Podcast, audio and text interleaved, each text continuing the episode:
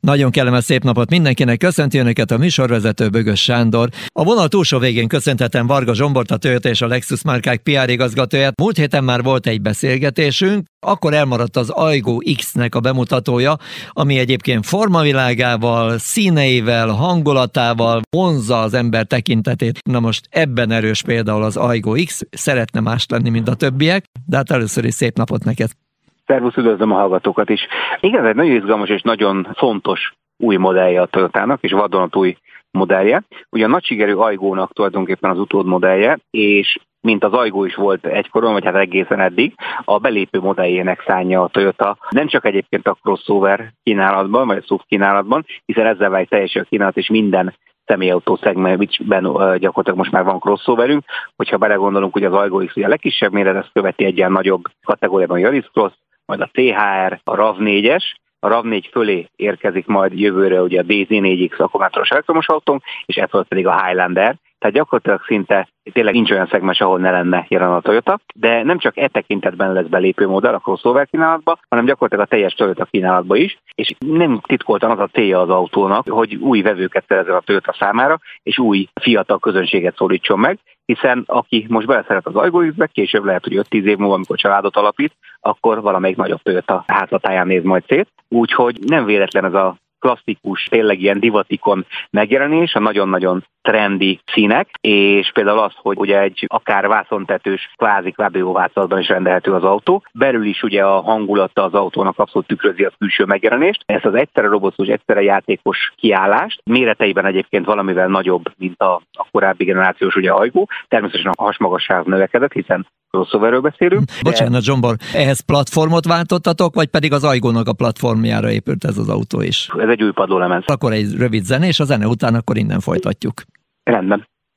A zene után újra itt vagyunk, és itt van velünk Varga Zsombor, a Toyota és a Lexus márkák PR igazgató, és akkor új padló lemezre helyezzük a beszélgetést. Ennek az új padlólemeznek köszönhetően viszont, hiszen tudjuk, hogy a Toyota számára fontosak a kis autók, és az európai Toyota számára pedig különösen, hiszen a Yaris és ugye ami már kétszer elnyelte az évautója címet legutóbb ugye idén, ő is Európában született, és európai mérnökök fejlesztették ugyanúgy az Ajgót, és az Ajgó X-et, aminek ugye az értékesítéseinek igen nagy része az Európában születik.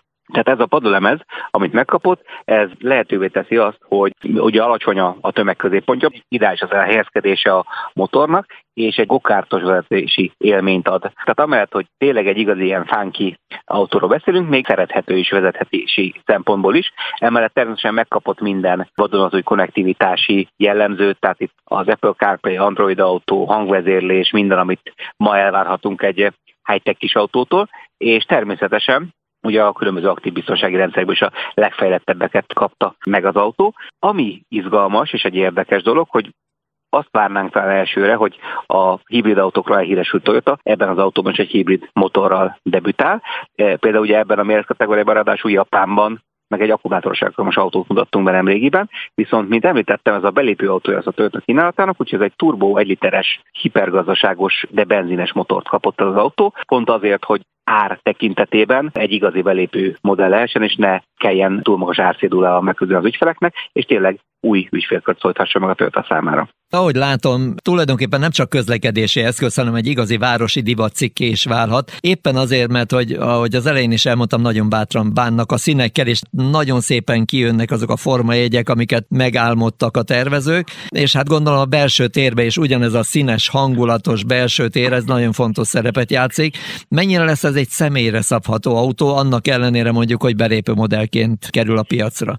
Abszolút komoly lehetőségek vannak, tehát azért belépő modell, de nyilván elég széles mozgástér van az ügyfelek számára, hogy teljesen személyre szabják és egy kifejezetten prémium felszereltségű autót varázsoljanak belőle úgyhogy így gyakorlatilag a külső színvilághoz passzoló belső színek, egyedi kárpitok, minden azt teszi lehetővé, hogy gyakorlatilag az új Aygo X tulajdonosa igazi önkifejezési eszközeként is eh, tekintsen az autóra, és ne csak egy közlekedési eszközként. Hát kíváncsi leszek egyébként, hogy a hölgyek vagy az urak fogják majd jobban preferálni ezt az autót. Elképzelhető, hogy mérete miatt talán a hölgyek könnyebben beleülnek egy ilyen autóba, de egyébként érdekes volt, mert ahogy az ember figyeli a forgalmat, az Aygo egyébként egy nagyon jó kis autó maga kategóriájában. Kimond kimondottan élvezetesen vezethető, és sőt, mi több, hogyha mondjuk egy fekete színű ajgóba az ember egy férfi embert lát ülni, akkor az teljesen rendben van. Vezetési élményben, vezethetőségben, még akár hosszú távú autózásoknál is kimondottan kellemes utítás volt, mert hogy a két első ülésen magasabb emberek is elférnek, és kényelmesen tudnak vele autózni.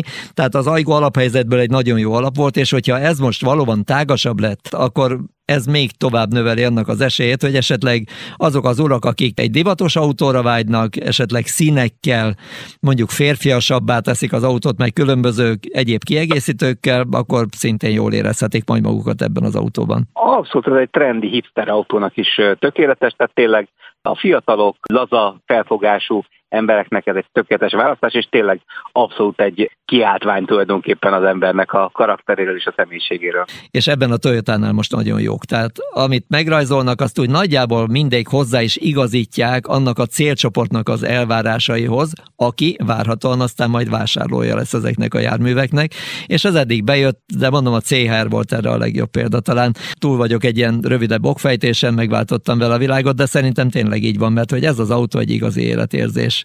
Úgyhogy még egyszer köszönöm, hogy itt voltál, és hát ebben az évben már nem nagyon találkozunk, úgyhogy addig is további kellemes időtöltés neked, és boldog ünnepeket, meg még boldogabb és sikerekben gazdag új esztendet, úgyhogy köszönöm, hogy itt voltál velünk ebben az évben. Szia! Nagyon köszönöm, hogy itt lettem, és nagyon-nagyon kellemes ünnepeket áldott, ünnepeket, boldog új éveket neked és a hallgatóknak is. Szia! Szia, szia!